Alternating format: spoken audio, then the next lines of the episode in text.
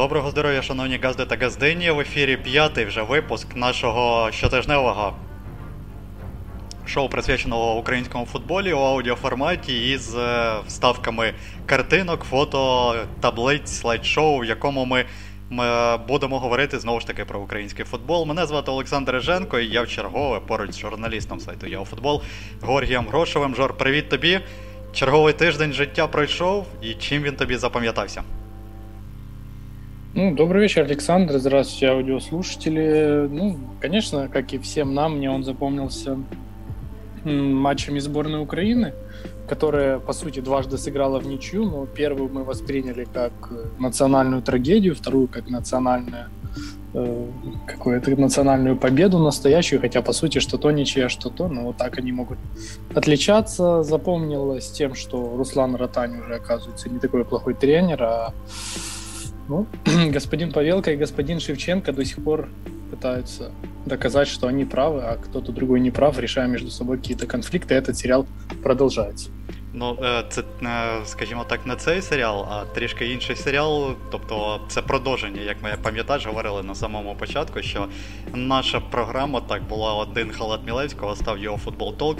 Начебто питання, начебто ті самі ведучі, начебто також ми говоримо про український футбол, але обкладинка інша, і власне тут так само знову воюють проти Е, УАФ, але тепер вже інші дієві особи, зважаючи на те, що зараз тут Шевченко. Ми про цю тему поговоримо з Жорою трішки пізніше. Зараз розпочнемо власне з результатів матчів е, збірної України у кваліфікації до чемпіонату світу. Знову дві нічі. У нас їх вже п'ять поспіль у відборі до Катару.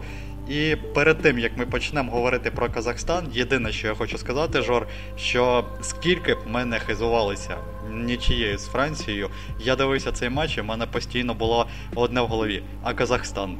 А що ви скажете за Казахстан? Що то було? Ми говорили тиждень тому, пам'ятаєш, е, збиралися також. Я говорив з приводу Олександрії, що вигравати в топів це не круто, якщо ти програєш аутсайдерам. І отут та сама історія. Нехай не програєш, а просто нічиї, але суть та сама.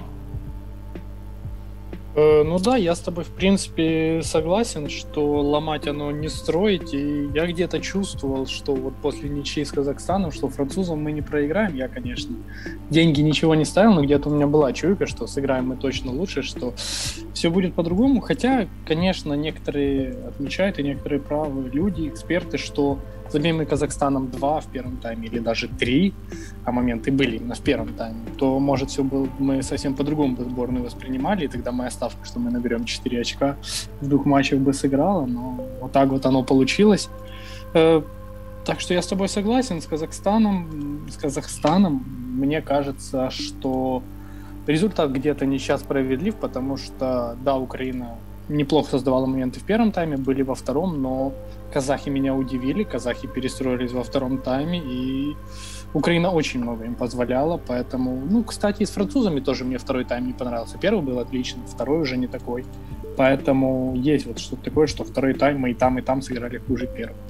Давай я скажу, як розвиталися події. Можливо, хто, хтось не бачив цей матч, можливо, хтось слідкував, забувся, як розверталися події. Лише от він вмикає нашу програму і див... і дізнається з неї всі останні новини. Отож, Казахстан, Україна. Ми забили вже на другій хвилині, і я спілкувався з головним редактором нашого сайту ЯФутбол Сергієм Швецем, і ми перед матчем я йому говорив, що хоча б один гол тут був. А він мені говорив сказав, що та тут буде розгром. І ти знаєш, після того, як Роман Яремчук поклав красу з за меж штрафного майданчика, то я думав, ну дійсно, все йде до розгрому. І так як наша команда грала перші півгодини, це був просто шикарний футбол, все було просто здорово, чудово. Команда показувала просто здоровий і рух і те, як рухався м'яч по полю, але, на жаль, щось після 30-ї хвилини зламалося, і останні щонайменше 15 хвилин першого тайму ми просто вату катали, і другий тайм взагалі не те, щоб ми вату катали, ми просто грали на рівних з Казахстаном. Ну або Казахстан грав на рівних з нами, тут вже як хочете, так і, е, і вважайте самі. Е, в принципі результат, я вважаю, матчу з Казахстаном закономірним. Незважаючи на те, що ми е, у тому матчі вели по ходу е, зустрічі у два е, двічі вели в рахунку, незважаючи на те, що ми пропустили прикрий гол на 90 плюс 6 хвилині, і здавалося, ну як це такі голи. Але так само можна сказати, що і гол Сікана, який був забитий на 90 плюс 3, це просто також удача. Нам посміхнулося у тому моменті, що Данило опинився в потрібному місці і просто заштовхав м'яч у ворота суперника. Далеко не гольовий момент там був. У нас були підходи до воріт, але я повторюся, за другий тайм ми однозначно не заслужили на цю перемогу. Е, ну, где-то я с тобой согласен. Нам вообще повезло, что Даниил Сикан вышел в этом матче. Очень много сложилось, чтобы он сыграл. Это такой пятенец. Петракова, я с тобой со- соглашусь с тем, что 30 минут мы играли классно, но там мы Казахи, конечно, нам очень помогли, потому что гол Еремчука, ну, слушай, это просто уровень защиты Казахстана, это, я не знаю, у нас во дворе, мне кажется, плотнее бы играли с нападающим, разрешили ему принять, на, подбить на грудь, и потом еще и нанести удар. Ну, я понимаю, что больше Еремчук вряд ли такие голы в карьере будет забивать, но так разрешать ему играть, это преступление для команды, которая хочет там победить, сыграть ничью. И мне кажется, что вот этот пропущенный гол казахам как бы по ним очень ударил, и первые, первые полчаса они совсем не играли, и две штанги перекладины, просто, просто им везло, что Украина не забывал, не забивала, и потом, мне кажется, что мы поверили, что мы настолько сильнее казахов, что гол где-то да придет. То есть можно немножко расслабить булки, и Казахстан стал понемногу огрызаться во втором тайме. Э, огрызались они еще больше, хотя, опять же, два момента у нас было. Забивай не хочу Матвиенко, у Соболя, у наших двух левых защитников, но оба не забили, и но мы за это поплатились. Поэтому, да, наверное, где-то результат э, справедлив, если не брать все моменты, созданные нами в первые полчаса. Но мне кажется, эта ничья нам может плохо очень с нами сыграть в турнирном положении, но она помогла нам перед французами еще сильнее настроиться и мотивироваться. Я б не сказав би, знаєш, багато хто так говорить, типу, що ми налаштувалися на французів після цієї нічі по особливому по особливому.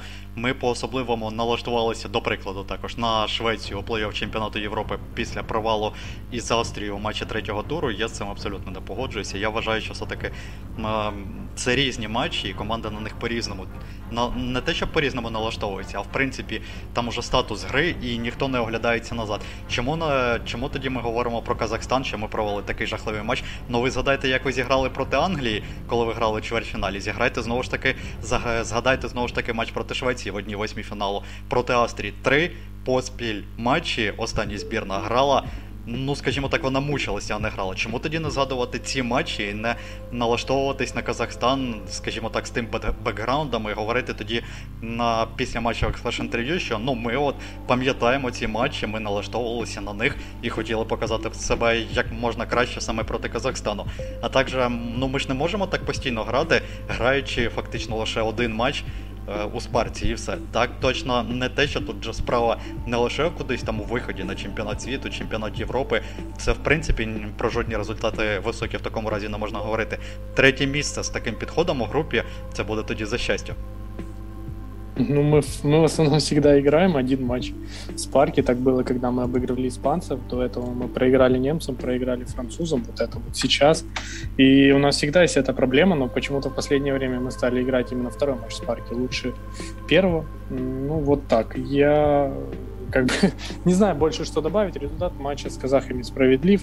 Э, схема с тремя центральными защитниками от Петракова, она интересна, но опять же, вот если говорить именно по схеме, которую он использует, в ней, например, нет места многим лидерам прошлых дней, как минимум Малиновского, я вообще не знаю, куда ставить в этой схеме, и будет он играть в сборной, не будет он играть в сборной. Что вообще дальше, есть там конфликт, нету конфликта между ними, и э, я вспоминаю, что на Евро мне казалось, что Малиновский что-то не поделил с Андреем Шевченко, так сейчас он еще и что-то не поделил, судя по всему, и с Александром Петраковым. Я не думаю, насправді, я думаю, проблема трішки перебільшена. Е, це по-перше. По-друге, я цю схему назвав би схема Підбуяйського, за якою грали, е, за якою грав Олександр Петраков. Просто я якраз себе е, критикував після попереднього випуску, що я не сказав одну, як на мене, ключову фразу, що всі говорили, що Буяйського викликали на цей збір, ну і він точно тепер буде грати. Давайте ми йому будемо шукати на місці. Алло, народ, чого ми йому маємо шукати на місці поле всередині поля? Таке враження, що навкруги Буяйського має будуватися вся гра, і що він наступний володар золотого м'яча. Тому у нашій збірні такий гравець обов'язково має буде має знаходитись на футбольному полі. Ем, Тому я в принципі не погоджуюсь з цією точкою зору, що Буя має стабільно грати, і нав... і саме навкруги нього просто йшли такі розмови. І як ти в тому числі, як ти підводив до того, що в тебе у складі орієнтовному складі він також був на футбольному полі у стартовому складі. Я все ж таки вважаю, що у парі атакувальних, скажімо так, хавбеків Зінченко Маліновський, Буяйському місця немає. Я зараз беру не за схемою гри, а саме за якістю футболу. І я вважаю, що просто так доля склалася. Знаєш, ну погодься з тим, що у нас зараз непогана плеяда лівих захисників, в тому числі є Миколенко, є Корнієнко, є Матвієнко. Е, є Соболь, є Михайло Михайліченко. Обидва два, двоє останні грають у Бельгії. Ну так це ж не проблема, наприклад, Михайліченка, що є інші гравці. Тобто це його проблема, так, що є інші гравці і що він не проходить. Е, не потрапляє до стартового складу і не потрапляє навіть до розширеного списку. Е, ну а що ти з цим поробиш, якщо так вже склалося обставини? Тобто викликати Бояльського, так, я погоджуюсь. Це нормальна практика і це здорово. А для того, щоб одразу ставити і награвати його у складі, я з цим, якщо чесно, не дуже погоджуюсь. І з приводу Маліновського. З приводу схеми, що вона йому не дуже підходить, я з тобою погоджуюсь у цьому плані, але не погоджуюсь з приводу якогось конфлікту, і так само я не погоджуюсь з приводу того, що були якісь ну труднощі були, але я їх поясню, маю на увазі на Євро 2020. Я їх поясню тим, що Маліна був просто про е, був після важкого сезону, і він не встиг відновитися. Тут одразу євро, тут одразу якісь очікування від нього, як ледь не від найкращого гравця цього чемпіонату Європи. І звісно, він, можливо, десь перегорів, десь заморився, і через це, на жаль, не все в нього вийшло. Показати те, що він хоче. Ну і плюс зараз також не просто виходити з лавки запасник, це також потрібно е, віддавати відзначати це. І проти Казахстану, коли команда валиться, також потрібно їй тоді виходить е, сама самотужку тягнути. І проти французів, коли команда загалом в основному тільки захищалася, також можна сказати, це далеко не футбол Маліновського. При цьому я б все одно хотів би відзначити, що ну це певно у нього футбол, знаєш, уже, скажімо так, аталантівський, коли його вже там розуміють, а у збірні ще не зовсім.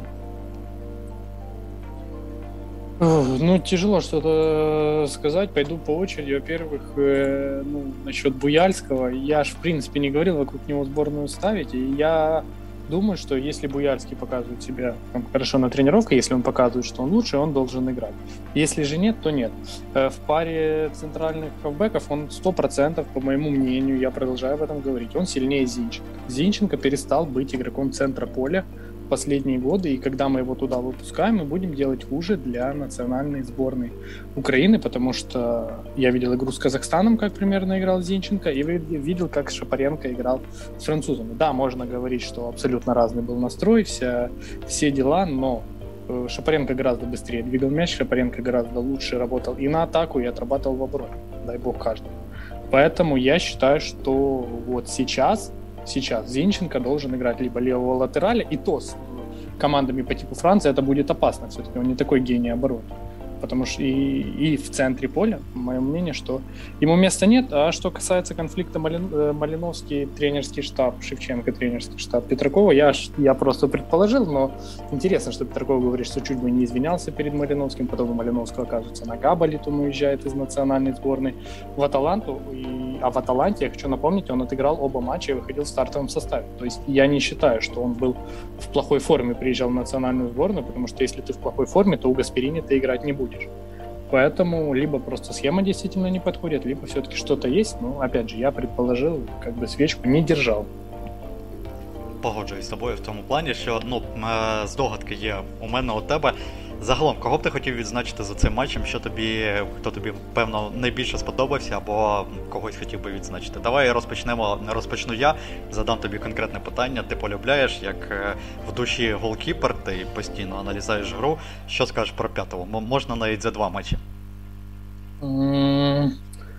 Ну, с Казахстаном, конечно, на него, после матча с Казахстаном, на него набросились, конечно, оба э, гола-близнецы в ближний угол, но мне кажется, что, я не знаю, насколько пятый вина, все-таки очень сильные был удар, оба удара, и я не знаю, можно ли было их отбить, э, но в целом, в целом я не считаю, что Пятый провалился за этих два матча. Э, гол с французами, кстати, французская пресса написала, что чуть бы Пятов не протянул руку помощи во время забитого гола Марсиаля. Я тоже бы так не сказал, что он там главный виновник, там все-таки дали, дали подать, потом дали, ну, проиграли воздух штрафной, уже пятого бедного расстреливал Марсиаль. Ну, в принципе, отыграл относительно, наверное, неплохо. Спас, кстати, перед забитым голом ворота сборной Франции Украину, когда Антони Марсиаль выходил один на один э, неплохо отыграл. Я не считаю, что он, опять же, был виновником сильным пропущенных голах, хотя удары в ближние — это, конечно, вина вратаря. А кто понравился, если брать по матчу с Казахстаном, то э, тяжело сказать. Тяжело, потому что все-таки ощущения были, что мы действительно чуть бы не проиграли, но я бы отметил, наверное, ну, Ярмоленко, как минимум за то, что он сначала неплохо играл на позиции вингера, в штанги попадал. Э, потом передвинули его на позицию нападающего, он выдал два, две отличные передачи, выдал сначала на Соболя, потом на Матвиенко, когда нужно было забивать. И, в принципе, видно вот по Ярмоленко, что он скучает очень по футболу, и поэтому для нынешней сборной вот такой голодный еще Ярмоленко, пусть уже где-то старенький, но голодный, это, конечно, все еще ну, топ-игрок. Я з тобою погоджуюсь з приводу Ярмоленка і хотів би також нагадати, що людина не має стабільної ігрової практики у своєму клубі, і якраз в тому числі це є для нього перевагою. Тобто він, скажімо так, свіженьким під. Під, підходить до матчів збірної, і якраз тут він може викладатися на всі там 200-300%, як хочете, так і називайте це. Давай ми якраз по цьому місточку перейдемо від матчу Казахстан-Україна до матчу Україна-Франція. Я свою єдину, певно, ледь не єдину думку з цієї гри вже сказав, що скільки б я надивився на цей матч, в мене перед очима стояв все в одному кутку. Був поточний результат матчу Україна-Франція, де я бачив нічия 0-0 або 1-1. В іншому кутку я бачив Україна-Казахстан, і там був рахунок 2-2. І я думав, де підвох. Э, ну, смотри, э, вот я уже тоже сказал свое мнение, что я считал, что с французами будет проще, потому что там можно играть вторым номером, там можно много не владеть мячом, не пытаться созидать. То есть то, что для именно Петракова прежде всего легче. Э, для начала скажу, чем мне понравилась Украина в матче с французами. Я увидел на поле именно вот команду, вот настоящую команду, которую настроил Петраков, которая отрабатывала в обороне, которая достаточно дисциплинированно играла, не допускала больших погрешностей, сзади, быстро выбегала в контратаке, гол, конечно, отличный получился, и не только благодаря Шапаренко, а как Еремчук сыграл, как он из основного защитника ПСЖ, какого клоуна сделал, когда простреливал в штрафную. И, в принципе, команда не боялась играть с французами, и команда была дисципли... дис... команда была очень готова к матчу именно ментально и психологически. Но я до сих пор задумаюсь, а как бы мы сыграли бы с французами, если бы французы просто не вышли на первый тайм, ничего не делали. Я говорю, мне Украина понравилась настроем и всем прочим, но французы, французы, это просто, я не знаю, что они сейчас играют, во что они играют, как они хотят выезжать, если не благодаря индивидуальному там уровню Погба, Гризмана и прочих. То есть игры у команды, вот именно у Франции, я не увидел. И по ходу матча я с Влатом Петрушевским эту игру, кстати, комментировал, и я ему говорил, что от таких французов можно даже попробовать обыграть, что нечего их бояться, но Петраков в конце игры все-таки выбрал эту синицу в руке, и когда была возможность атаки на 89-й минуте, что, по-моему, Тымчик мог отдавать передачу вперед, там Секан стоял еще один игрок, то Петраков говорил, нет-нет, типа, давай назад, не торопись. Потом он признавался, что когда выходил Секан, он ему говорил, там фол заработай, все, не рвись сильно вперед. Поэтому выбрал он ничью. Возможно, он в чем-то прав, но таких французов можно было бы, я так обнаглевший такой я, скажу, что можно было бы даже попытаться обыгрывать, но ничья с чемпионами мира все-таки достойный результат. Но, опять же, я согласен с тобой, что рядом нужно вспоминать, что до этого мы сыграли в ничью с главным аутсайдером группы, и, видно, мы все матчи сыграем в этом отборе в ничью. Раз и с французами, и с казахами мы так играем. Ну так, я, говорив вже, що стабільність ознака класу, і якщо ми якраз така стабільна команда, що постійно грає у нічию, значить ми класна команда. Я е, чесно зізнаюся, я дуже хотів, повертаючись до матчу з Казахстаном, я дуже хотів, щоб в день цієї гри, тобто 1 вересня, ми вийшли в стрім, такий, так би мовити, незапланований о 21.30 також, і поговорили конкретно про цей матч. Я хотів дуже багато сказати і про клас гравців, і про їх рівень, і багато чого ще іншого, і про підготовку, і про те, маю на увазі підготовку молодих гравців до того, як вони переходять до дорослого футболу, і те, як ми вміємо готувати цих гравців, тобто не вміємо, вміємо в даному випадку у лапках. І в принципі, я вважаю все ж таки, знаю, що от е, рівень нашого футболу це приблизно отак. От був Шевченко. Ми непогано, от зараз знаєш, дуже стали популярними розмовами. Що дав Шевченко національній збірні. У нас були цікаві матчі проти тієї ж Португалії, знову ж таки, згадують легендарний, проти Сербів, тим більш легендарний. Там за рахунком все було класно і здорово. Здається, Єремчук якраз перший гол за збірну забив у тій грі. І батько Романа е, Іван Яремчук плакав на трибунах, показували його сльози. Е, але загалом, якщо брати рівень нашої команди і нашої збірної, що ми що ми маємо на даний момент? Ми маємо гравців. Е, от Беру зараз стартовий склад, наприклад, поєдинку проти Франції. Ми маємо гравців з чемпіонату України, плюс запасні там е, запасний Вестгему і гравець основи, нехай Бенфіки та Аталанти. Тобто з двох фактично клубів е, топ-чемпіонатів у нас є гравці основного складу, які постійно грають. При тому я це далеко не новина, і я про це в тому числі у стрімах говорив неодноразово, що як я надихався Караваєвим, як він класно бігає, а тут людина два рази поспіль йому забігає за спину, і при цьому для нього це таке відкриття, що потрібно було когось периферійним зором там ще контролювати, дивитися. Звісно, там командна помилка зараз її захищають Караваєва, говорять, що не лише він там винуватий, але ми всі розуміємо, що навіть тут справа ж не лише у Караваєві, а в тому, що це просто я один приклад привів. Можемо згадати того ж Забарного, як він класно програв повітря гравцю збірної Казахстану. А тобі грати у Лізі Чемпіонів вже за тиждень, просто на секундочку. В основному складі також виходити проти Бенфіки, Барселони, Баварії. І я просто для мене, от якраз матч проти Казахстану став показником того, який рівень нашого футболу. Франція так нічия, ми молодці. Але я просто нагадаю, що Минай у останньому турі чемпіонату України в нічю зіграв з Шахтарем. Але це не говорить про те, що Минай буде грати у лізі чемпіонів або хоча б у лізі конференції. Ну, мне особо добавить нечего, кроме того, что я тебе так хотел написать после матча про твоего любимчика, после матча с Казахстаном, про твоего любимчика Александра Караваева, но ты меня опередил, и ты мне первый написал, мы с тобой перекинули словами. Но да, я согласен. Кстати, насчет Забарного, мне кажется, вот Забарный справился с французами, воздух он уже, по-моему, не проигрывал, ну, кроме того момента, когда мы гол пропустили, именно он, Рабье, проиграл воздух. Поэтому да, ну, Забарному хотя бы есть куда прогрессировать, а с Караваем действительно неудобно получилось, но вопрос еще в том, что, если я не ошибаюсь, Динамо он в последнее время практически не играл на позиции правозащитника, в основном его использовал как, э, Луческу использовал как подмену Цыганкову, поэтому, возможно, действительно Петраков тут ошибся, нужно было выпускать Тымчика, возможно, Петраков ошибся и нужно было Караваева менять сразу. Я, я не знаю, сейчас об этом легко говорить, но то, что Караваев немножко выпадает в этом матче, было видно, хотя и Соболь мне совсем не понравился с казахами, и выход Миколенко на, на матч с французами тоже читался. Ну, так-то я с тобой соглашусь насчет общего уровня. Мы этот вопрос еще поднимали на Евро, что у нас все игроки практически из УПЛ, что что мы хотим от Караваева, Забарного, Сидорчука, если они ну, как бы все время играют в УПЛ, а в Лиге Чемпионов выходят и показывают их настоящий уровень. Друзі, не забувайте, що, наша... що тут можна додати? Е, можна додати тут те, що народ не, е, нехай не забуває, що наша трансляція інтерактивна, і ви можете писати в чаті до нашого стріму свої питання. Перше до слова вже є, власне, це останній коментар, якраз з приводу він Караваєва. Чому Петраков ніяк не відреагував на те, що Караваєв систематично пускав за спину.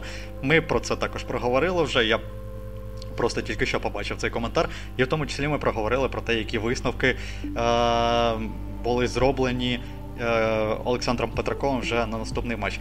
Поговоримо про майбутній матч з Чехією, але... Ну вот, ну вот, кстати, кстати, я последнее, извини, скажу, ты меня натолкнула хорошую мысль, что вот Петраков сделал некоторые выводы после матча с казахами, вот даже в составе он поменял, там выпустил Тымчика, Шапаренко, э, Степаненко, и согласись, что команда поинтереснее стала выглядеть, и с Цыганковым на левом фланге впервые, я думаю, в это в истории случилось, что Цыганков на левом фланге сыграл хорошо, потому что до этого я не видел его на этой позиции. Тут, То есть работу над ошибками определенную провел Александр Е, Петраков. Тут справа в психології, розумієш, тому що я просто знаю тебе, я читаю, наприклад, твої анонси, які ти пишеш, і я знаю, що ти просто кілер. Якщо людина провалює якийсь матч або просто проводить, проводить його невдало, ти на наступний тур вже не ставиш її в орієнтовний склад і пишеш, людина програла, провела непоганий матч. А я, наприклад, дотримуюсь тої точки зору і тої стратегії, як у Андрія Шевченка була. Тобто людина може провести невдалий матч, але при цьому це може бути невдалий день. У нас так само бувають невдалі стріми, але це не означає що потрібно одразу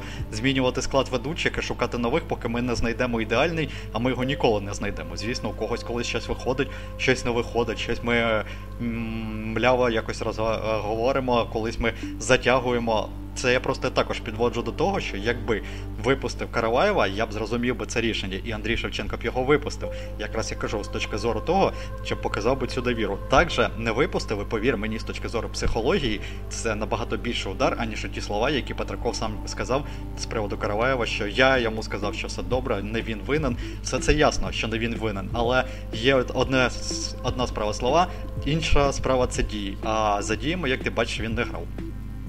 Ну да, я сразу вспомнил, как Андрей Николаевич Шевченко выпускал Миколенко э, на Евро так, в, первых, так. в, третьих, в первых трех матчах, а с шведами уже побоялся выпустить и выпустил Зинченко на этой позиции. Турнірна таблиця вже декілька хвилин крутиться на наших з вами екранах. Давайте ми на неї поглянемо. В принципі, якщо так подивитися, то здавалося, Фінляндія 5 очок, Україна 5, Боснія аж там 2, і все начебто непогано. Але справа в тому, що у Фінляндії на дві гри менше, як і у Боснії з Герцеговиною, на дві гри також менше. Тобто наше становище далеко, далеко і ще раз далеко не райдужне. Ем, в такому разі ми можемо підійти до жовтневих матчів відбору ну, десь приблизно на четвертому місці таблиці, і це не дуже оптимістичний показник. Э, очень тяжелое положение в турнирной таблице. Я же говорил, ничья с французами это здорово, но по сути она одно очко для нас очень много не дала в этой таблице. Вот если бы мы выиграли, да, это был бы скачок. А так, один балл по итогу может ничего не решить.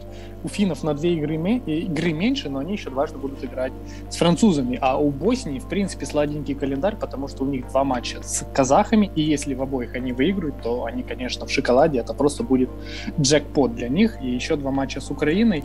И, и прогнозы, вот, к сожалению, у меня не сильно радужные, потому что э, ну, с финнами и с боснийцами нам придется атаковать по сути, мы столкнемся примерно со, со своим уровнем, не с командой, от которой можно там потерпеть и где-то контратаку словить, а с командой, которой придется что-то показывать. И я боюсь, что э, все будет плохо. Я помню финнов и на Евро, помню финнов в отборе. Это очень неплохая сейчас команда, которая выжимает такой максимум, что нам и не снился.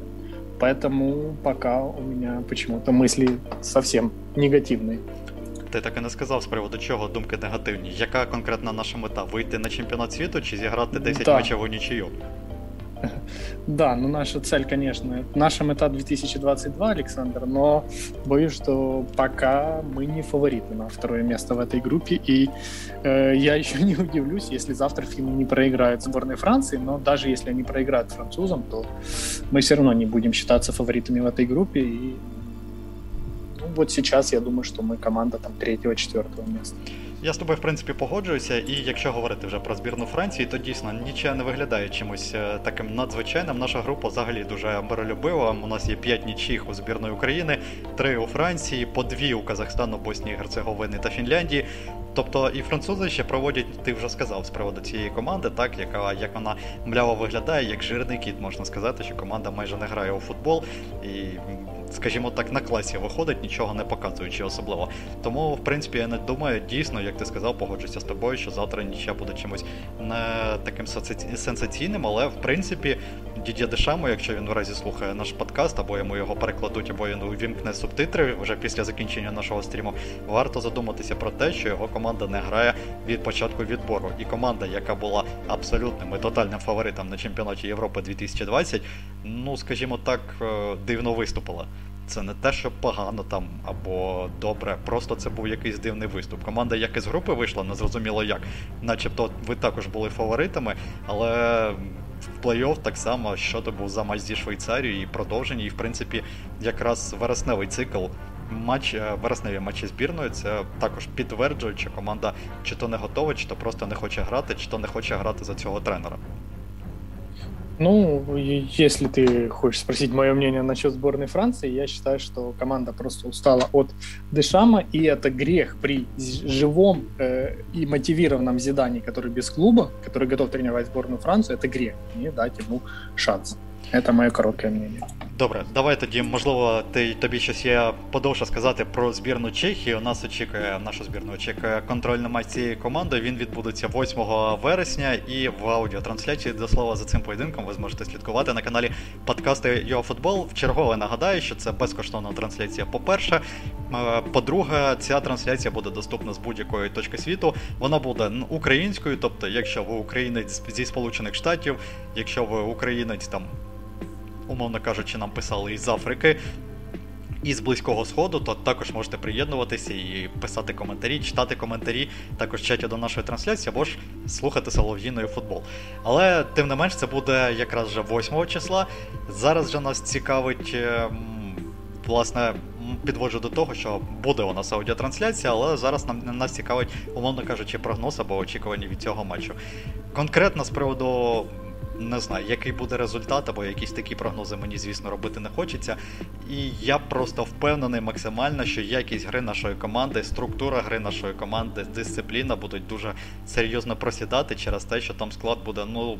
Це навіть не основний склад, а просто до викликані гравці, там потенційні новачки, скажімо так. Е, Тому через це дивитися на якісь такі речі, як я вже сказав, буде не особливо цікаво. Проте побачити футболістів, скажімо так, другого ешелону у збірній, оце буде вже якраз цікаво. Э, ну смотри, ты сначала так мимолетом спросил меня, что я думаю насчет сборной Чехии. Чехии просто прекрасная команда на Евро, но, насколько я понимаю, сейчас я краем глазом пытался посмотреть их игру против бельгийцев. Структура, тренер, все остается, но что-то у них сейчас идет не так. Во-первых, нет Патрика Шика, Э, который два матча пропускал из-за дисквалификации, и его решили просто не вызывать ради одной игры против сборной Украины. И поэтому у чехов сейчас не все в порядке. Но опять же, это команда все равно с, со своей структурой, с своими лидерами, которые, я думаю, далеко не все сыграют против Украины. Команда физически просто сумасшедшая, всегда готова. И Украине будет, опять же, очень и очень сложно. Э, что касается сборной Украины, то я просто жду эту игру ради дебютов, ради того, чтобы наконец-то посмотреть сборную на Кочергина. Что вот все его, все его так долго звали в сборную, ты говорил, что пора ему уходить из Зари, и вот сейчас для него шанс. Пусть товарищеский матч, что угодно, но я думаю, он выйдет и попробует доказать. Жду вороток, например, Дмитрия Ризныка, пусть тоже попробует себя на уровне национальной сборной. Там. Э, Корниенко, думаю. Надаремно Качараба, да. да, я думаю, вот это для меня игра, вот э, выйди, дебютируй и попробуй себя зарекомендовать, потому что Петраков молодежи шанс э, будет давать, он молодежь любит, и я думаю, что если кто-то хорошо себя покажет, то Петраков и вызовет и на следующий сбор. А конкретно результат, что-то еще, ну, в товарищеских матчах, я думаю, нет смысла прогнозировать. Ну, пусть будет нічия. Ну, Ми при... любимо нічі. Так, в принципі, я з тобою в цьому питанні погоджуюся. І до тих персон, які ти ще сказав, що, наприклад, Болецу також, я думаю, ми побачимо. І в тому числі, я думаю, ми обов'язково побачимо Ярмоленка. По-перше, лідер. По-друге, просто це людина, яка, повторюся ще раз, найближчі три тижні у неї футболу не буде у Весгемі, тому що чому б не відіграти третій матч за 8 днів? Я думаю, він буде радий цьому отримати в такому в такому графіку попрацювати і отримати стабільну ігрову практику. Хоча я згадав, що Вестгем буде грати у Єврокубках, так? Ліга Європи, так, якщо я не помиляюсь, Ліга конференції. Ліга так, Ліга конференції там грає Тоттенгем від Англії, а Ліга Європи якраз Вестгем. І всі прогнозують, що там Ярмола буде основним заради ротації, яку буде, яку буде проводити Девід Моєс. Тому, в принципі, я думаю, з точки зору практики, у Ярмоленка справа не такі вже і погані, але це зараз відійшов від теми збірної, і ми. Трішечки поговорили власне про стартовий склад. Ми не готували, якщо чесно. Зараз я вже е, можу сказати, що хотілося, щоб ми якось е, склад підготували, також орієнтовний заради забави, так би мовити, на найближчий поєдинок, але вже не зайнялися цим та й не зайнялися. Наступна тема. Що у нас жар?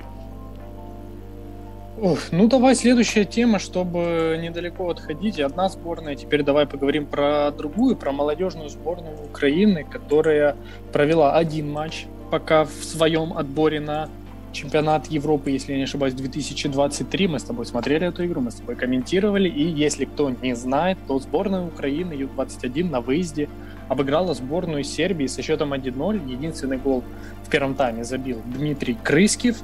И поэтому, Александр, давай, э, хочется услышать твое мнение. Ну что, Ротань все-таки топ, или ему, ему просто было нужно время, или это такой случайный результат?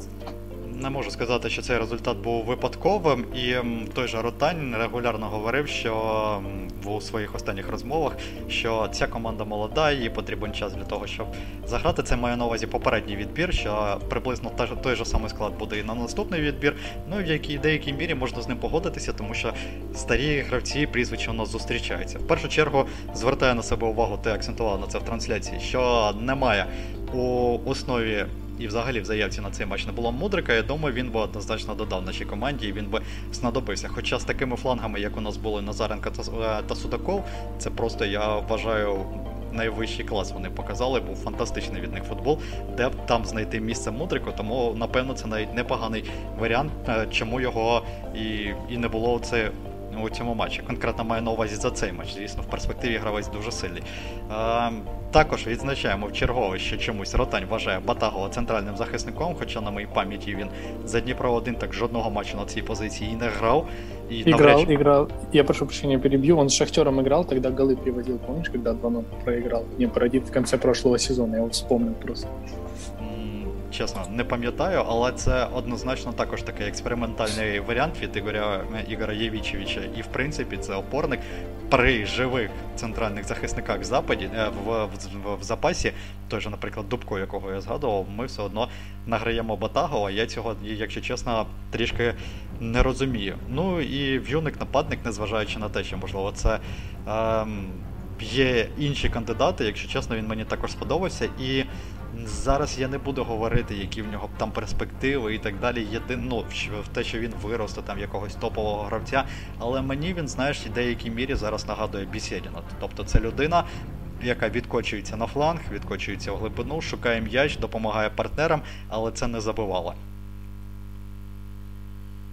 Ух, ну, насчет Вьюника, мне он как раз не очень понравился, но в конце немножко оживился. Э, по нему сказать много не могу. Он, э, я за ним не следил в молодежной команде Шахтера. В Мариуполе он играет сейчас мало, ну, как минимум, потому что там забивает Кулаков поэтому нужно просто ждать и дальше э, наблюдать. А что касается всей игры украинской молодежки, ты отметил игру на флангах, я отмечу еще центр поля, мне кажется, тройка Крыскив, Бондаренко и Михаленко просто прекрасно сыграла, этот треугольник, и в принципе вот у Украины, у молодежки был но относительно адекватный состав. Ну да, может, твоего любимчика Дубко можно было поставить, кого-то там другого нападающего.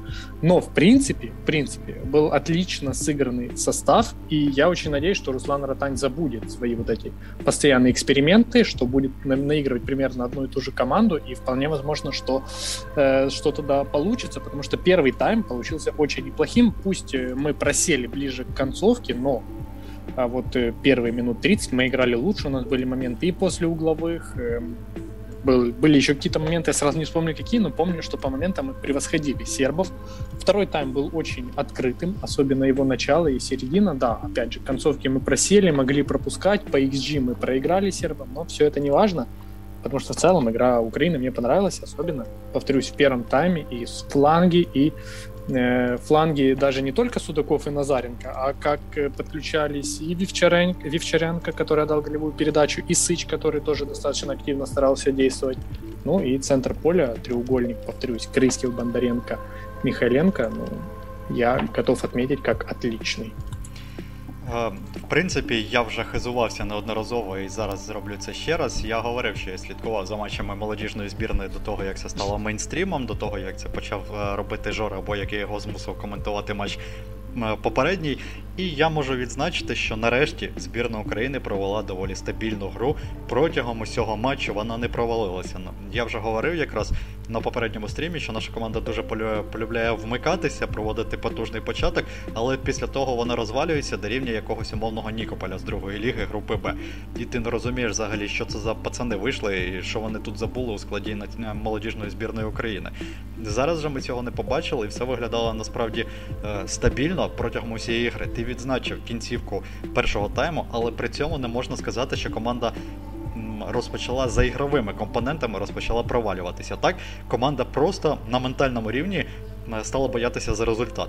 Ну і через це розпочалися якісь труднощі, е, в тому числі з, е, з тим, як захищатися, і розпочались моменти з'являтися у Сербії, але вдалося встояти в другому таймі. В принципі, я вважаю, якщо я говорив, що е, Казахстан Україна рахунок за грою, то тут я можу так само сказати, повторити, що Сербія Україна рахунок за грою. Очікував від Сербії більшого. Ми пам'ятаємо і знаємо багато сербських футболістів, багато сербських талантів, але останнім часом у команди щось не йде на молодіжному рівні, і вона виступає, ну скажімо так, не краще за нас, якщо взяти, і також або не виходить на чемпіонат Європи фінальну частину, або провалює там і не бере взагалі очок. Тому, в принципі, е, можна сказати, що команду свого рівня ми обіграли, і результат, в принципі, закономірний. Е, що ще можна сказати за цією за цією збірною України? Що так, погоджуюсь з тобою, що хочеться бачити з одного боку, хочеться бачити менше та сумань складу від е, Руслана Ротаня. Але з іншого боку, от, наприклад, давай, ті, хто ті, хто був у Сербії. Брашко, Горін, Дубко, Кухаревич, ну і нехай вже і навіть Фесюн, голкіпер. Їм же також колись потрібно ставати більш досвідченими, отримувати цей досвід. Можливо, це стане для них імпульсом. Вони вийдуть на поле і такі вау, це ж так класно грати за збірну, тепер я хочу ще. Е, у нас не так багато людей, в принципі, знаєш, е, грали коли-небудь на чемпіонаті світу. І я вважаю, я зараз поясню, чому я говорю про чемпіонат світу. І я вважаю таких, наприклад, інтерв'ю, як давав Олександр Петраков каналом Футбол після зустрічі із Францією. У нас дуже не вистачає нашій країні. І тоді Петраков сказав начебто здавалося банальну річ, але з іншого боку, не дуже банально. Він сказав, що я хочу вийти на чемпіонат світу, тому що там класно. Ви не уявляєте, як там класно, як хочеться після того жити. І у мене просто іноді складається враження, що, от, умовно кажучи, наша збірна нікуди не вийшла або провалилася, і всі думають, ну буде ще один відбір, або буде виграємо чемпіонат України з Шахтарем. Там нічого в цього страшного. Ну заробимо ще собі на один відпочинок на Мальдівах, вийшовши до Ліги Чемпіонів, і також на цьому ми все завершимо. А от такі саме слова, от така мотивація, коли дійсно видно, що людина хоче, і вона може пояснити, чому вона хоче, е, коли немає цієї боязні, як у нас у половини гравців, що це ж будуть брати інтерв'ю після кожного матчу, божечки, я ж не піду одразу спати або грати там на своєму телефоні якусь компу... Е, якусь е, мобільну гру. Такого немає, і якраз хотілося поменше, щоб воно було, маю на увазі немає у Петракова. І тому, от е, фінальне, що я хочу сказати, що якраз е, оце інтерв'ю Петракова я вважаю потрібно читати і слухати всім гравцям нашої збірної, в тому числі, і в тому числі, якщо вийдуть, от, наприклад, той же Брашко, якого е, я назвав, він вийде за молодіжну збірну, можливо, це для нього стане поштовхом, поштовхом, він скаже: ну так я тепер хочу постійно тут грати.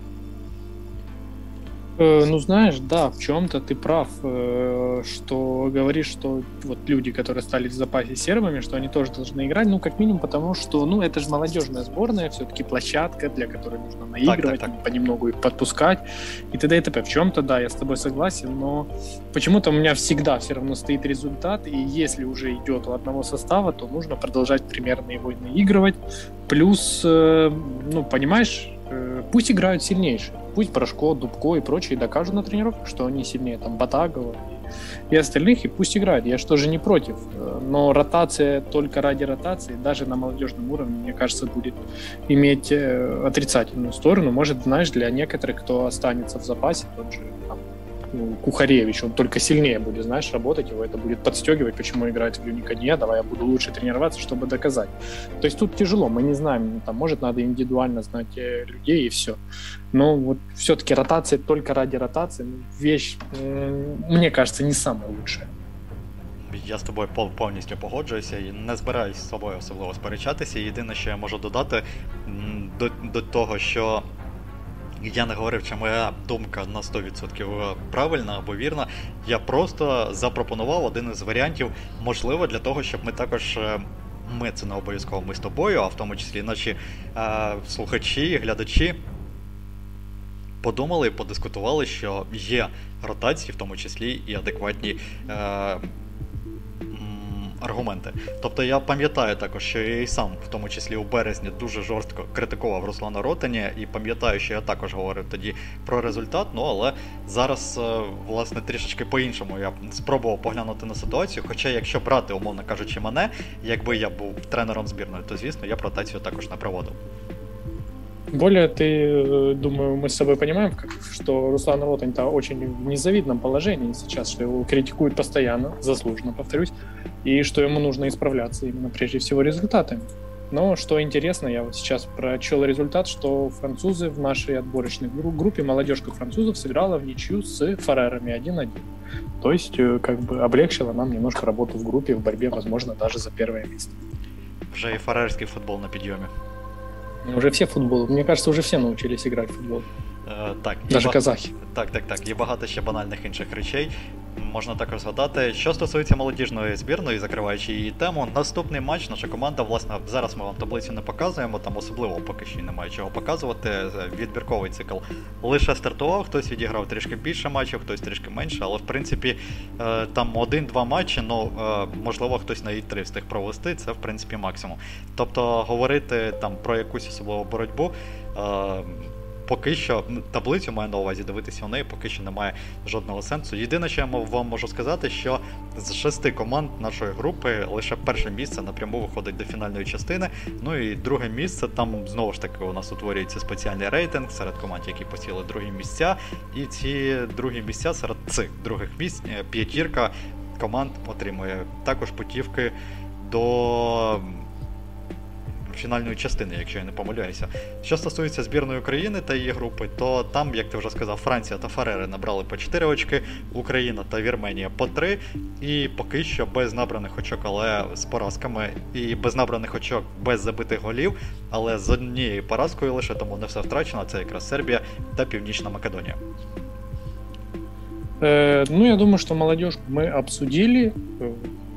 Поэтому можно переходить к следующей теме, Александр. Тема уже не совсем, возможно, футбольная. Ну как, она-то футбольная, но не имеет отношения к футбольному полю, скорее к около такому футболу. Тема э, конфликт, который возник достаточно неожиданно, но разгорелся э, совсем недавно с новой силой. Это Андрей Шевченко против Андрея Павелка, для тех, кто не в курсе, за день, если я не ошибаюсь, до матча э, Украина-Франция Андрей Шевченко созвал э, такой специальный, специальный брифинг, специальная пресс-конференция, не знаю даже, как это правильно назвать, и э, рассказал, почему он ушел из сборной, как так получилось, в принципе, что не продлили контракт, и прямым текстом сказал, что он был готов продолжать работать с национальной сборной Украины, но от УАФ ему не поступило предложение.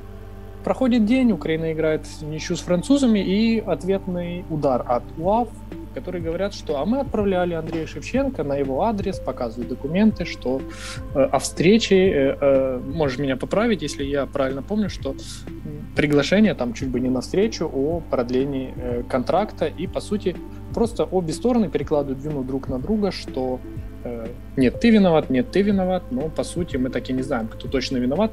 Я сто процентов уверен, что обе стороны что-то не договаривают. И, Александр, э, вот такой к тебе вопрос.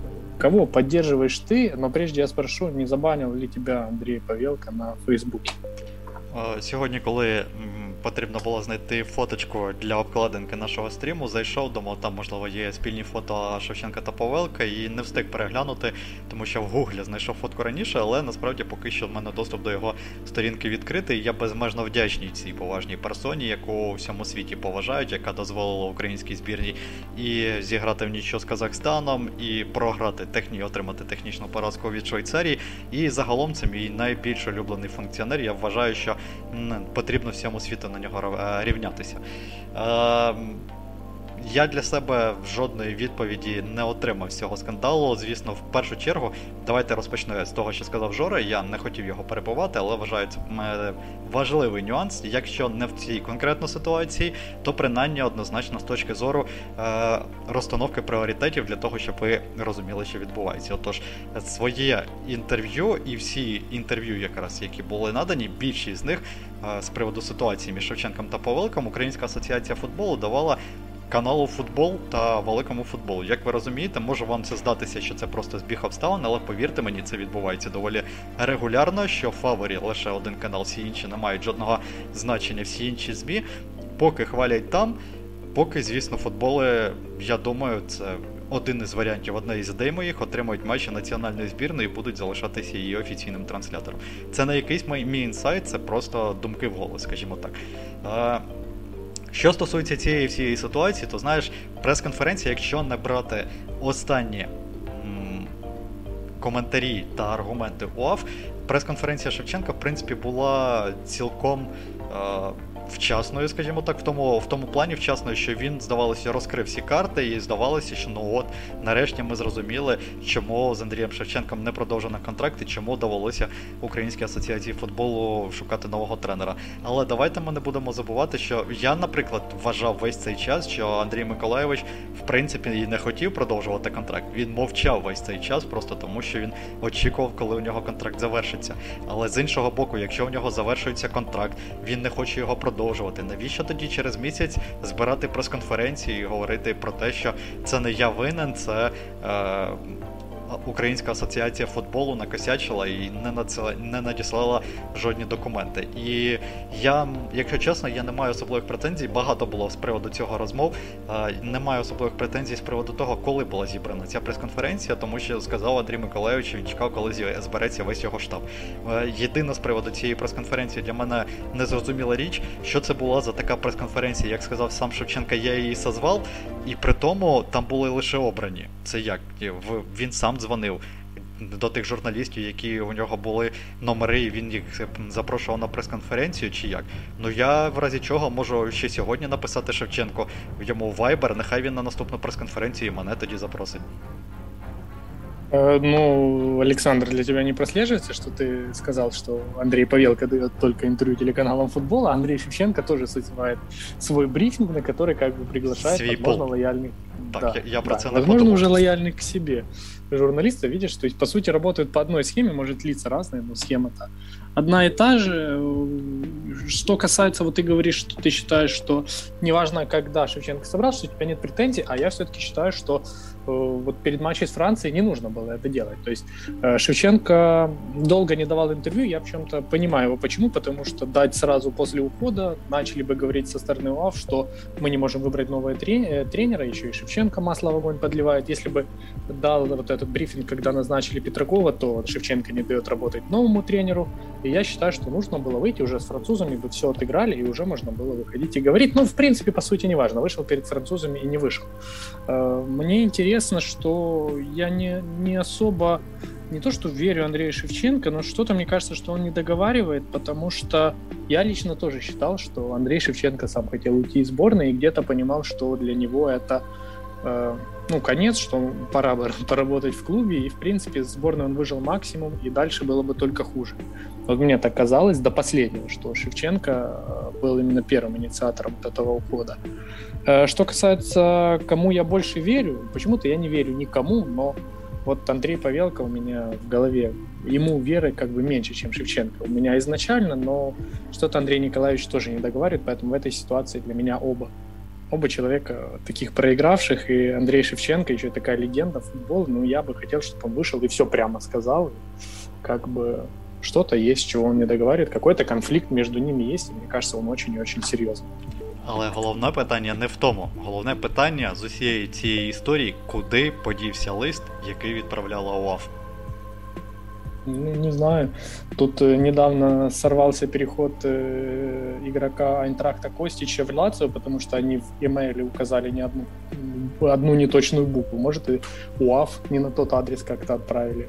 А может, еще что-то. Я не знаю, Александр, куда делся, делось это письмо, но когда-то я также в одну структуру отправлял письма, им, они говорили мне, что мои письма не приходили, я говорил, что я от вас ответ тоже не получал, мы так перекидывались друг друга, тоже обвинения перекидывали друг на друга, и сейчас мне это напомнило чем-то ситуацию между Андреем Шевченко и Андреем Павелко, где они просто хотят обвинить друг друга, хотя я думаю, что если письмо было, то оно пришло Андрею Шевченко.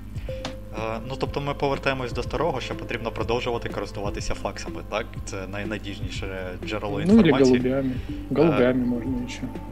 Ну так, але я в голубах не впевнений, а он Ігор Суркіс доводить, що факси все ще працюють, і через них, певно, можна також проводити трансфери або не проводити взагалі. Як би там не було. Тему насправді ці можна розжовувати. Я не знаю, якщо чесно, вчора не дивився ці інформаційно-аналітичні програми, які виходили у нас, і я їх загалом, якщо чесно, не дуже люблю. І я просто підводжу до того, що певно вчора там дуже багато що сказали з приводу цього е, конфлікту, з приводу Андрія Миколаєвича, з приводу Андрія Васильовича, які вони молодці, або які вони не молодці. Я в принципі вважаю, що ми цю тему з тобою більш-менш закрили. Просто справа в тому, що. Ну, ти все сам сказав. Як комусь можна тут довіряти, якщо е, є аргументи в одних та в інших, просто не лише за себе, а й проти опоненту. Це, звичайно, в принципі, політична брудна боротьба. Єдине, що за що мені прикро в цьому плані, що біля розбитого корита залишився Сергій Ребров, все ще мені за нього прикро. І все ще я вважаю Сергію Станіславовичу, вам не потрібно йти тренувати збірну, навіть коли у вас з'явиться така можливість. Е, Андрій Шевченко пішов зараз тренувати збірну. Давай візьмемо суто без цього конфлікту. Цей період для нього, в принципі, можна занести в актив. Ти погоджуєшся, так? Ну, звісно. Але при цьому, якщо взяти вже якраз конфліктами з усім брудом, з тим, якою була ситуація, там, умовно кажучи, нехай і з, зі Швейцарією, в тому числі, як це було на чемпіонаті Європи, якщо ми не беремо результати, в тому числі беремо ігру, як розвивалися події з розривом його контракту, не з розривом контракту, а його відходом, і що відбуваються у вересні, то здається, вже не такий позитивний персонаж Андрій Миколаївич. Занадто багато бруду виливається, і просто як умовно кажучи, пішак. Олександр Петраков це, я думаю, непоганий варіант для всього українського футболу. А забруднювати ще й Реброва зверху, я, якщо чесно, я в цьому далеко не певен. І я далеко не певен, що в нинішній Українській асоціації футболу можна бути білим генералом. Саме не сірим кардиналом, а білим генералом, того, якого ніколи нічого не заплямить. Ну, звісно, окрім Павелка, той завжди чистий, у нього завжди все добре. Ну, я тоже с тобой сейчас соглашусь, что я думал до последнего, что можно, потому что был перед глазами Андрей Шевченко, но последние события показывают, что нельзя. И, конечно, Андрею Шевченко очень не повезло, что Евро не прошло в срок и не состоялось в 2020 году, потому что после Евро он мог уйти королем, а вот этот дополнительный год, конечно, очень сильно опустил его позиции. И сейчас он уже не такой крутой выбор, и я думаю, что даже если Милан уволит Стефана Пиоли, я думаю, что Шевченко не будет первым и даже третьим каким-то кандидатом на його заміну. Ну, в принципі, в мене за цією темою все. Я вважаю, що можемо переходити до наступної. Це чемпіонат України. Е, наступний тур вже відбудеться найближчими вихідними цього тижня. І перед тим, як я розпочну ті теми, на які які ти накидав у плані до нашої програми, я спитаю, задам тобі одне питання. Нас критикували за те, що ми не говорили про цей славетний клуб у наших попередніх випусках. Це давай ми так, е, скажімо, так буде глава новички української прем'єр-ліги. І якраз один з них хоче розпочати якраз з Рівненського Вереса і загалом спитати тебе, як тобі народний клуб, які в тебе враження від народного клубу в українській прем'єр-лізі? Я розумію, десь у нас приблизно думки схожі, тому в принципі я особливо після тебе нічого додавати не буде, але я думаю, що тобі, в принципі, є що сказати. Да, я тоже наслышан, что у нас спрашивали, почему мы не говорили про Варес. Ну, потому что мы много клубов обсудили в прошлый раз. Мы не всегда говорим о всех. Стараемся просто равномерно распределять по выпускам. Э, Верес э, в первых турах меня страшно разочаровал. Я в своей таблице до сезона поставил их достаточно высоко, относительно они мне нравились в первой лиге, несмотря на спорное судейство, но очень э, плохое, удручающее впечатление было после матча с Динамо и с Рухом, но вот После этого команда стала играть э, поинтереснее. Я говорю именно про матч с Десной, потому что игру с Минаем я не смотрел. Ты мне о ней, конечно, говорил много чего позитивного. Конечно, позитивного в кавычках, что это была не игра, непонятно что.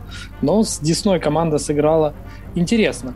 Э, по Вересу, ну, я думаю, что у команды очень ограниченные ресурсы, всего 21 игрок у них в заявке, они не могут заявлять, если я не ошибаюсь, там по списку Б, потому что у них нет своих там воспитанников, поэтому только 21 футболист в заявке, это катастрофически мало для сезона. У них три нападающих для схемы в 4-4-2, и перед матчем, например, с Десной сломались сразу двое.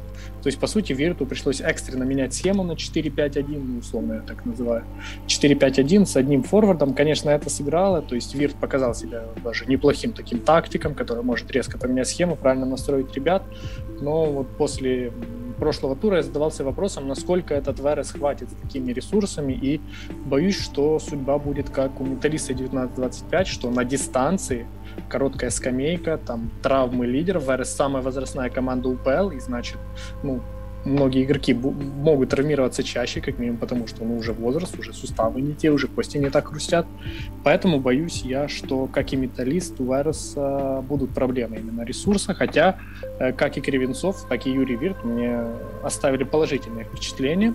Но вот восьмое место, это, конечно, высоковато для Вайроса. Я думаю, что ну, там десятое, одиннадцатое — это потолок. Тобто ми підходимо до того, що Чорноморець, який зібрав нову команду влітку, це ще непогана була політика клубу, так? Ну, по-своєму, да, це лучше, ніж 21 чоловік. Uh, ну, так, в составі держать. Uh, ну, ми, звісно, це трішечка іронія, але в кожній іронії, як ви знаєте, в тому числі є доля правди. І Чорноморець насправді виглядає. Я зараз пересеребну на Чорноморець, тоді повернуся до цих двох клубів, за яких говорив Жора. Чорноморець насправді виглядає цілком Е, цікаво, скажімо так. Е, команда потроху додає, у команди видно в тому числі структуру, і я думаю, це не лише справа е, в самій команді, а в тому числі і в тренері. Мені тому, що Юрій Мороз насправді подобається як наставник. Звісно, бувають зриви у команди, бувають провали. Ну а звідки ж взятися стабільній грі, якщо ти граєш лише молодими гравцями, але при цьому Чорноморець намагається намагається давати бій. Не команда не стоїть автобусом, або якщо вам так буде завгодно, команда стоїть автобусом не навкруги своєї штрафної, а навкруги своєї третини поля і витискає суперників до центрального кола. І це, звісно, не може не подобатися. Тобто це не зовсім захисна модель гри і виглядає доволі симпатично. Що стосується рівненського вересла, то вибачте, але мені серед трьох новачків я зараз й не беру. Мені Верес поки що подобається найменше. Команді дуже важко все дається, і відчувається, що поки що це рівень першої ліги. Е, я думаю, взимку команду очікує велика ротація з приводу складу. Буде, Будуть нові футболісти. Якраз уже під українську прем'єр-лігу. Нехай я зараз не говорю, що там буде одразу боротьба якась за, за високі місця. Але я думаю, за потенціалом команді з рівного, в принципі, по силах боротися, умовно кажучи, з тим же рухом, з Минаєм, там, з командами якраз нижньої таблиці, та навіть із нульцем. Тобто, в принципі, за вісімку, там, за восьме місце, не вище, а саме за восьме місце, можливо, за дев'яте.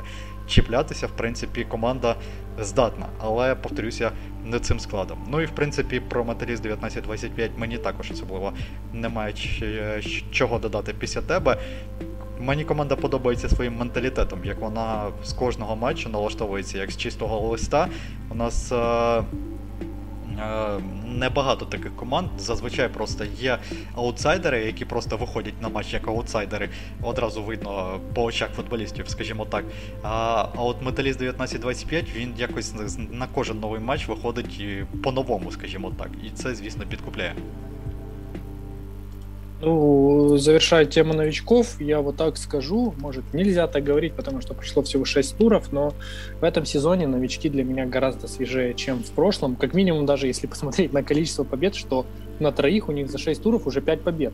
В прошлом году, я помню, Рух до последнего тура мучился, не мог найти победу, до последнего тура первого круга мучился, не мог найти победу. У Ингулец это команда имени Ничьих, что постоянно, как сейчас сборная Украины сейчас в ничью, что все играла, тоже мучилась и мучила других. А вот э, Черноморец, который, может, не очень ярко начал, но набирает Верес, у которого есть проблемы, но тоже стал побеждать. И Металлист, который шикарно начал, и Кривенцов э, кардинально поменял мое мнение о нем они, вот повторюсь, как-то выглядят э, все трое свежее. И в этом году за новичками мне лично следить интереснее. Так, побачимо, як будуть розвертатися події. В принципі, якщо чесно, я не певен, чи всі три команди збережуть прописку у нинішньому дивізіоні. Мені, наприклад, не хотілося втрачати рівненський клуб. Тобто, це навіть я зараз вже говорю не з точки зору складу команди, підбору гравців і взагалі команди або тренера. Не говорю з точки зору е, підходу до роботи як клуб української прем'єр-ліги. У нас є клуби набагато слабші, які просто існують у дивізіоні. Наприклад, незважаючи на якісь дії з боку ФК Львів, я все ще продовжую не розуміти е, сенс існування цієї команди. Тобто вона просто є і все. І і навіщо в такому разі грати в прем'єр-лізі? Можна грати в першій лізі також. Там всі існують, особливих завдань не ставлять. Ну, крім, звісно, як цього сезону є чітко два фаворити видно, а всі інші там плюс-мінус барахтаються між собою і б'ються, і нічого не відбувається. Так само не знаю, наприклад, які перспективи також я не бачив Манаю.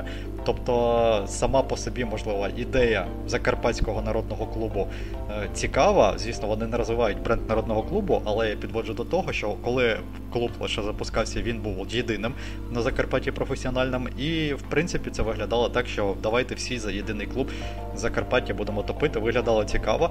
А зараз вже просто також заради існування, заради існування, ну я, якщо чесно, далеко не певен. Ну, где-то же должен играть Евгений Селезнев. Це найважча історія насправді. Я просто дивлюся на нинішню прем'єр-лігу. Е, якби не Минай, то йому місця в ОПЛ точно не було. Йому я не знаю на яких умовах він працює зараз в Минаї, можливо на зарплаті, але я думаю, для того, щоб влаштуватися в якийсь інший клуб, крім Минаю, довелося б йому платити, щоб він платив зарплату клубу е, для того, щоб грати. Ну, вот так оно получается. да, возможно, ты и прав. Э, ну, я думаю, что все довольны. Верес обсудили, новичков даже обсудили, поэтому, друзья, вот так оно получается. Э, думаю, что можно переходить конкретно к некоторым матчам тура. Я думаю, что стоит начать с игры второй и третьей команды, у которых после шести туров 13 очков. Это Шахтер и это Днепр-1. Донецкий клуб будет принимать в Киеве Днепр-1. И у меня к тебе такой вопрос, который я уже выписывал заранее. Э, Александр, есть ли шанс у Днепра один против Шахтера, учитывая, что не сыграет Артем Довбик? Не зіграє Піхальонок, не зіграє а, Ігнатенко. А Піхальонок чому не зіграє? А, вже умова оренди. Я перепрошую. Ну Ігнатенко точно не зіграє. Я забувся, просто він в мене все ще в голові орендованим тримається. А, Насправді тут питання, знаєш, доволі таке двояке. З одного боку, в Дніпро 1 показує футбол, в принципі, цікавий, і потужний, і дивитися його цікаво. З великим очікуванням я підходжу, насправді підходжу до цього матчу, і мені цікаво, що команда покаже. Але з іншого боку, я одразу так знаєш, сходу і не згадаю згадаю, коли команда показувала той же цікавий якийсь активний футбол саме проти е, топових команд української прем'єр-ліги. Цього сезону вони вже програли е, Десні, причому не сказати, що вони там, там звісно, був. Напівнічний результат, результати, багато емоцій було, але тим не менш результат у нас є на табло наприкінці минулого сезону вони програли зері, програвали тому Шахтарю. Е, і в мене в голові також чомусь асоціюється, наприклад, не з Шахтарем, а з іншим грантом, з Динамо, що Дніпро не вміє проти нього грати. Дніпро один не вміє проти нього грати проти Динамо. Не розумію, з чим це пов'язано, але в принципі результат там дається завжди набагато важче. Тобто, з точки зору е- очікувань, це, звісно, великий матч. Однозначно, я очікую велику зарубу. Можливо, щось на кшталт того, що ми бачили там у 2010-х роках, коли грали Шахтар і класичний ФК Дніпро. Але Зараз у мене чомусь є побоювання. Я сподіваюся, вони не збудуться, але тим не менш вони є. Побоювання, що у нас буде очікувати матч щось типу Зоря Динамо, який вже відбувся цього сезону, коли ми від луганців футболу жодного не побачили. І це була просто легка перемога чемпіона. Ну, я тоже об этом задумался, что Днепр-1 вот при Явичевиче на моей памяти еще ни разу ничего не показал. Ни с Динамо, ни с Шахтером по сути, постоянно им проигрывая, проигрывая по делу. Э, поэтому, да, есть небольшие опасения, тем более, что не сыграет основной нападающий, значит, выйдет э, сам Назарий Русин, я так понимаю, на позиции форварда. Но у Шахтера есть свои проблемы, свои потери в составе, потому что точно не сыграют Додо и точно не сыграет Марлон. Это два основных футболиста горняков, которые, конечно, можно сказать, отдохнут перед Лигой Чемпионов, перед поездкой э, к шерифу, но все равно это потеря, и это может сыграть на руку э, Днепрянам, но почему-то я думаю, что Шахтер все равно победит. Будет тяжело, потому что э, сборники только приедут, плюс команда, в принципі, Шахтер. Почекай, почекай. Давай давай ми нагадаємо, що збірників деяких уже відпустив Олександр Петраков. Ну, некотор- некоторых, да. Ну, например, Соломон еще остается, Кривцов еще остается. Э, кто там еще остался? Нет, я понимаю, к чему ты ведешь, что Матвиенко, Пятов, Степаненко, они уже вернулись, и, в принципе, то есть, по идее, должны успеть более-менее восстановиться. Но все равно после сборных э, не так просто будет восстанавливаться. Плюс, давай начнем с того, что и для Роберто Дедзерби это новый опыт. Я думаю, в Сосуоле, в Сосуолу у него было не так много сборников. Там Локотелли, Берарди, э, Та там Наверное, близько, все. там близько шести грали на чемпіонаті Європи, якщо я не помиляюсь. Э, да, ну, ну, может, может, я тогда путаю, ладно. Тогда этот аргумент убирается, но все равно, я думаю, это будет иметь свое значение. Но думаю, что Шахтер, опять же, все-таки победит тяжело, где-то, э, но победит, опять же. Но для Роберта, Дедз... для Роберта, прошу прощения, для Игоря Ивичевича будущий матч это именно проверка, потому что Днепр-1, я читаю, даже некоторые не то, что говорят, что они могут за бронзу побороться, а может даже разбить гегемонию Шахтера и Динамо, то есть где-то между ними втесаться. И если это действительно так, то нужно это показывать на футбольном поле. Хочу напомнить, что Заря, ставшая третий год назад, они дважды сыграли, они дважды не проиграли Шахтеру, они сыграли 2-2 и выиграли 1-0, и один раз не проиграли Динамо, сыграв 1-1. Поэтому три матча из четырех они не проиграли нашим грандам. И если Днепр-1 точно хочет э, как бы занять их место, то нужно что-то показывать и против лучших. І щоб додати драматизму, я також нагадаю, що Шахтар не виграє вже аж два матчі поспіль. У попередньому турі українського чемпіонату гірники зіграли в нічию з Минаєм 1-1. Легендарний матч, в якому гірники фактично і не вийшли на поле, умовно кажучи, ментально так точно. Ну і перед цим був матч з Монако, де вдалося виграти нічию, яка стала перемогою, власне, яка дозволила вийти до наступного раунду Ліги Чемпіонів, а це вже груповий етап. Той матч до слова програвали 0-2. Ми всі пам'ятаємо ту гру. В принципі, давай підсумовуючи цю гру і перейдемо вже тоді до наступної. Я можу лише частково повторити себе, частково повторити тебе. Ну, я ж кажу, просто резюме. Матч очікується насправді за вивіскою. Дуже крутий. Це по-перше. По-друге, Дніпро дійсно, як на мене, один з головних претендентів на третє місце. І за грою, і за підбором гравців, і за стабільністю, наприклад, маю на увазі, в тому числі фінансової, якої нема у зорі. А, І тому все начебто виходить яскраво. Але, пане Йовічевичу, що там у вас з результатами матчів з грандами, потрібно вже, я думаю, показувати. Соглашусь. И давай перейдем к следующему матчу, который состоится на 2,5 часа раньше, чем Шахтер Днепр-1 в субботу. Это матч э, Металлист 19-25 Динамо по вывеске Харьков против Киева. Ну, в э, ну, десятых, ну, в десятых годах украинской премьер-лиги это, конечно, была бомба. Эти команды, ну, не эти, конечно, Металлист и Динамо даже встречались в Кубке УЕФА в 1-8 финала. И, конечно, там был драма, тот матч был очень драматическим и драматичным, прошу прощения. И вот сейчас уже другой металлист, металлист 19-5, 19-25 играет против э, Динамо. Нам с тобой, мы отмечали, нравится э, Валерий Кривенцов, что он пытается делать в металлисте. И такой у меня к тебе вопрос, получится ли у него навязать борьбу Динамо? Ні, ну ну власне боротьбу нав'язати вийде, не вийде зачепитися за якийсь небудь позитивний результат. Динамо у нинішньому сезоні ми також говорили в одному з попередніх стрімів, якщо не помиляюсь, навіть це було в минулому.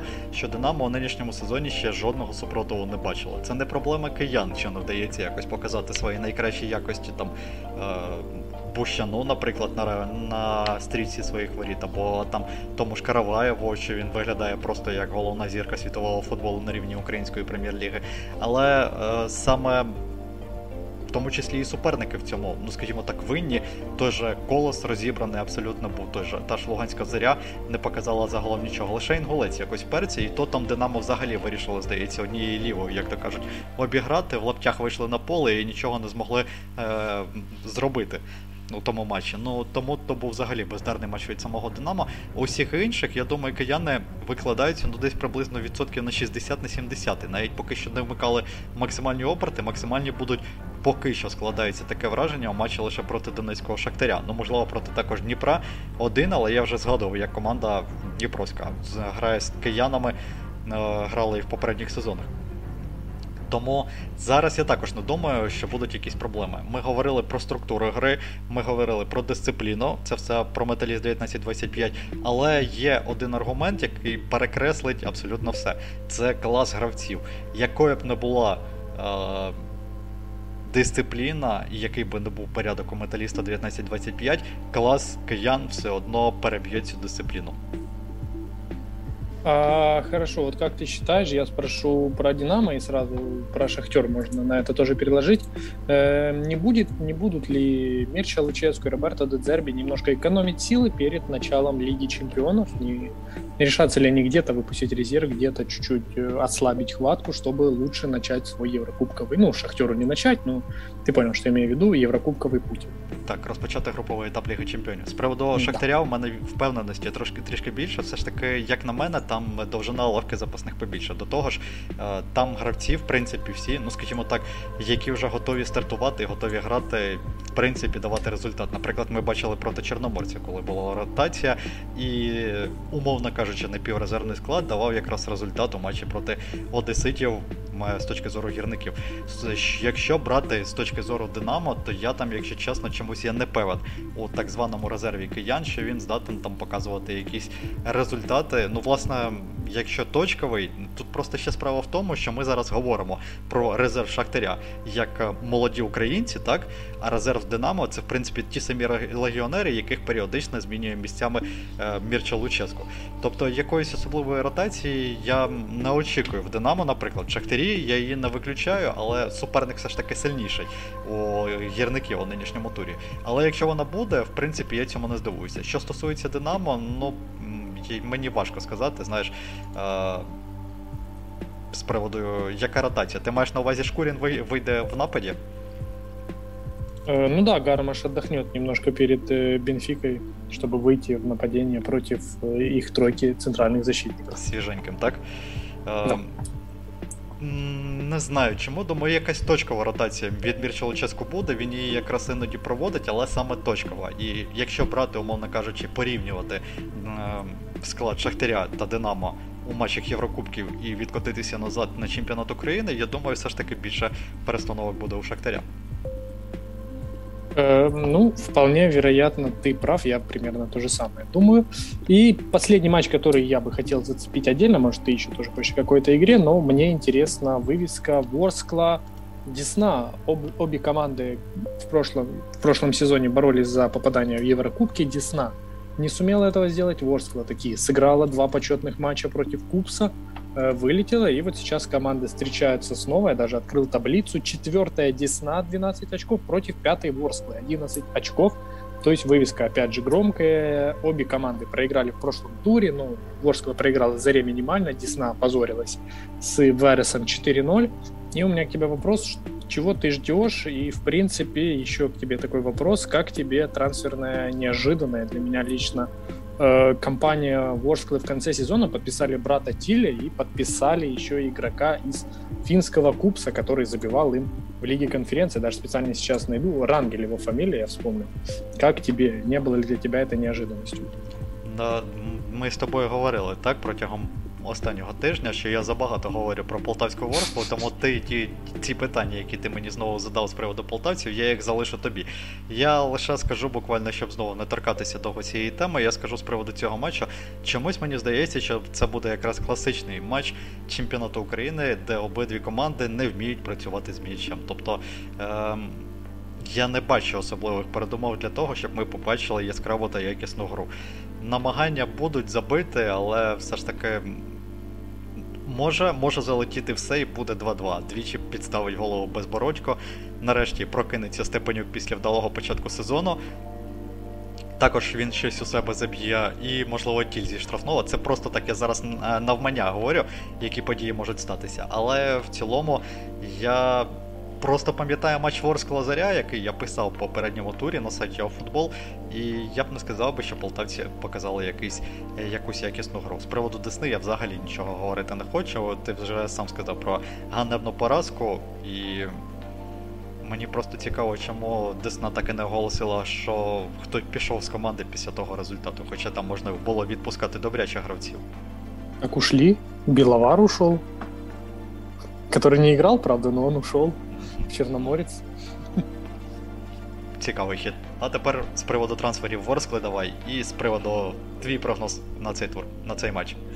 Э, ну, то, что в Ворскле нужно было подписывать центрального нападающего, это, конечно, логично, потому что у них, по идее, вот есть у них э, Эсеола, который, в принципе, Максиму, я так понимаю, не подходит. Он вышел с Зарей, но, в принципе, для Максима это не футболист.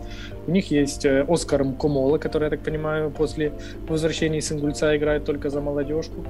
Поэтому им нужен был нападающий, потому что ну, Степанюк просто не вывезет весь сезон, будучи одним. И вот они подписали Рангеля, который им забил, ну, это для меня интересный трансфер. Я его плохо помню по игре с Купсом. В Купсе он был не основным, но вполне возможно, что как подмена для Степанюка он тоже сгодится. Плюс трансфер э, Тиля младшего, э, три брата из Тиля, именно, которые сейчас действующие футболисты, и Винсент Тиль это младший брат Оливье. Я про него читал, что это по таланту гораздо более, ну, как бы, более талантливый футболист, чем Оливье, а Оливье Тиль это основной футболист Ворскла безоговорочно, и Винсент вполне может сейчас тоже стать основным, поэтому по идее, на бумаге хорошие подписания, но на бумаге также был хороший трансфер. Валерия Бондаренко, который играет нечасто в Ворскле. Эсуола, по идее, был неплохой трансфер, но он не играет в Ворскле.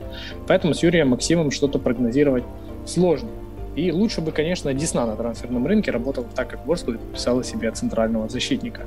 Что касается прогноза, я думаю, что особо зрелищной игры, к сожалению, не будет, но я думаю, что Ворскла в плане набора футболистов немножко посолиднее, что ли, выглядит, и я думаю, что Ворскла все-таки победит. Тем более они дома играют, сейчас я пересмотрю. Да, Ворскла играет дома, а в Полтаве у команди дела йдуть лучше, ніж на виїзді. Uh, слухай, давай останнє питання, яке ми сьогодні розглянемо. Це питання буде навмання. Ми частково чіпляли цю тему. Я говорив, можливо, ми її зачепимо. Ну я зараз думаю, чому ні. Uh, трансферна кампанія українських клубів. Ти ж сказав з приводу Ворскли, зачепив частково. Зараз я е, пропоную тобі назвати твоїх, на твою думку, топ-5 трансферів нинішнього якраз вікна до заявкового, яке було відкрите в Україні до 3 вересня, але це не зупиняє клуби дозаявляти зараз вільними агентами. Або як це зробив Львівський рух, прекрасно закрилося трансферне вікно. Він лише через добу оголосив, кого він підписав. Ну звісно, куди ж поспішати? Ну всі можуть і почекати. Це тим паче справа така, неоперативна інформація. Е, підводжу до того, що от е, давай, перше, що тобі б'є в голову, назви свої топ-5 трансферів нинішньої нинішнього літа в українському футболі. Ну, первый это, конечно, переход Давида Хачалава в Копенгаген. Это, мне кажется, усилит Шахтер немножко, он теперь будет меньше играть. Но если без шуток, то мне очень нравятся два трансфера Шахтера. Педриню я немножко от, откину в сторону, он для меня еще не совсем, я его еще не совсем раскусил, но Трауре и э, Марлон это топ-трансферы, это уже два сейчас я так вспоминаю, у Динамо, по Динамо сказать что-то сложно, потому что я плохо знаю Витинию вот этого новенького. По нападающим я не считаю, что они намного лучше э, Ар- Артема Беседина, а Денис Антюх, ну, тоже пока в Динамо практически не играет. Э, поэтому надо вспоминать дальше. Мне очень, по идее, на бумаге ну, нравится... Колоч, ну, Колоч. Трансфер ну, найкращого да. бомбардира. Да, Кулыч трансфер лучшего бомбардира, ну пусть, пусть будет э, играть. Ну смотри, мне еще очень нравится трансферная политика э, Днепра-1, и я все-таки не знаю, можно так говорить или нет, но третьим трансфером назову полноценное подписание Пихаленка, что он сможет всегда играть. Это, как по мне, топ-трансфер. Вот Пихаленок, плюс на бумаге очень интересный переход э, Алексея Гуцуляка. Для меня это четвертый трансфер. И пятым я от себя назову, это возвращение Сергея Рыбалка в УПЛ, ну а точнее говоря, в Олександрію. Цікавий насправді підбір гравців. В принципі, я можу сказати і своїх, якщо винести за дужки. Да. Я б назвав би все, все ж таки перехід Кулача. Не з точки зору того, наскільки цей трансфер сильний, а з точки зору того, що він виявився насправді незрозумілим, мене ясно взагалі на що було його проводити. З якою метою був виконаний цей перехід. Трансфером номер 2 я все ж таки вважаю, варто назвати перехід Владислава Супрягу з футболістів до мему. Тобто коли ми будемо говорити про трансфери, це обов'язково буде ця тема про те, куди переходить Владислав Супряги, чи перейде він кудись. Я настільки повірив в те, що його може підписати Труа, що я лягав спати в ніч з 31 на 1, чи коли там закривалося трансферне вікно. У мене був відкритий, єдина була відкрита в браузері єдина вкладка це Twitter Труа. Я прокинувся, я першим чином е, в першу чергу оновив Твіттер Труа. Про всяк випадок, можливо, не впала інформація. І я кожну годину оновлював Твіттер, і коли я вже побачив, що прийшов Жерсон Родрігеш, так до них прийшов. Да. Якщо, е, коли я побачив, що Жерсон прийшов, а вони таки не оголосили про супрягу, я зрозумів, що для мене світ уже не буде таким, як він був. Е, Каже. Це два. Так. Нехай буде два. Булецю ти називав? Ні, Булецу я не називав. Так, Булеца е, хотілося б назвати двох гравців. В принципі, мені дуже подобається, як ти сказав, трансферна політика Дніпра 1 я б хотів би на противагу сказати е, трансферну політику зарі, але тут е, також не все, скажімо так, чітко, і я все ж таки хотів би не знаю, чи це працює аналітичний відділ, чи скаутинговий відділ, або ж там є. Е, це сам гравців знаходить Віктор Скрипник, але в будь-якому разі за двох гравців, я думаю, потрібно їм подякувати. В першу чергу це якраз Булеца, гравець, який в перспективі, перспективі, думаю, вже до кінця цього сезону здатен стати абсолютним лідером нинішньої Луганської зарі. Нехай ще одне в центрі поля, але тим не менш, звісно, є питання до захисту, там кого вони підписували, і але можливо, просто дійсно не було більше нікого. І звісно, як не відзначити Реймонда Фрімпонга, ми, якщо чесно, толком ще не бачили цього гравця, а в нього вже здається є скільки 5 голів, так, в українській прем'єр-лізі, 3 голи, так? І всі три він забив е, після виходів на заміну. Е, вот, вот тут я тебя подловлю, Олександр. Все-таки Фрімпонг это зимній трансфер. Ти мене все-таки дочекався, коли я договорю, так? Да, да, я дождався, да. Не, ну просто нельзя не ответить Фримпонга. Парень сыграл там 40 минут в УПЛ и забил 3 гола. Ну, это фантастика какая-то. А, крім того, навіть не знаю, якщо чесно, кого ще можна додати з тих, кого ти, можливо, не відзначав. Дай мені невеличкий час на роздуми. Ну, можна ще Селізньова. Ну, звісно, так, Селезньова потрібно завжди відзначати він у всіх топах має бути, знаходитися. Те, що він нарешті знайшов собі клуб, е, уминає. І нехай нехай будуть оці три мої, я зупинюся на своїх трьох. В принципі, тому що, е, знаєш, можна продовжувати розжовувати, умовно кажучи, там говорити, що ось це непоганий трансфер, там той же Сітало для інгульця. Це придбання, в принципі, непогане, насправді, як ми бачимо, е, і з точки зору роботи, яку виконує нападник, але чомусь мені не хочеться сказати, що це той трансфер, якого, який потрібно відзначити. Да, я согласен с тобой. Я еще до последнего ждал, когда ты скажешь про то, что Черноморец арендовал э, Дубка Но... Я все-таки все-таки ждав, але ти промовчав. Так, ти ж сам прекрасно розумієш, ми з тобою, здається, дійшли до згоди з приводу дубка питання, що захисник він непоганий і він результативний захисник, просто проблема в тому, що не в ті ворота.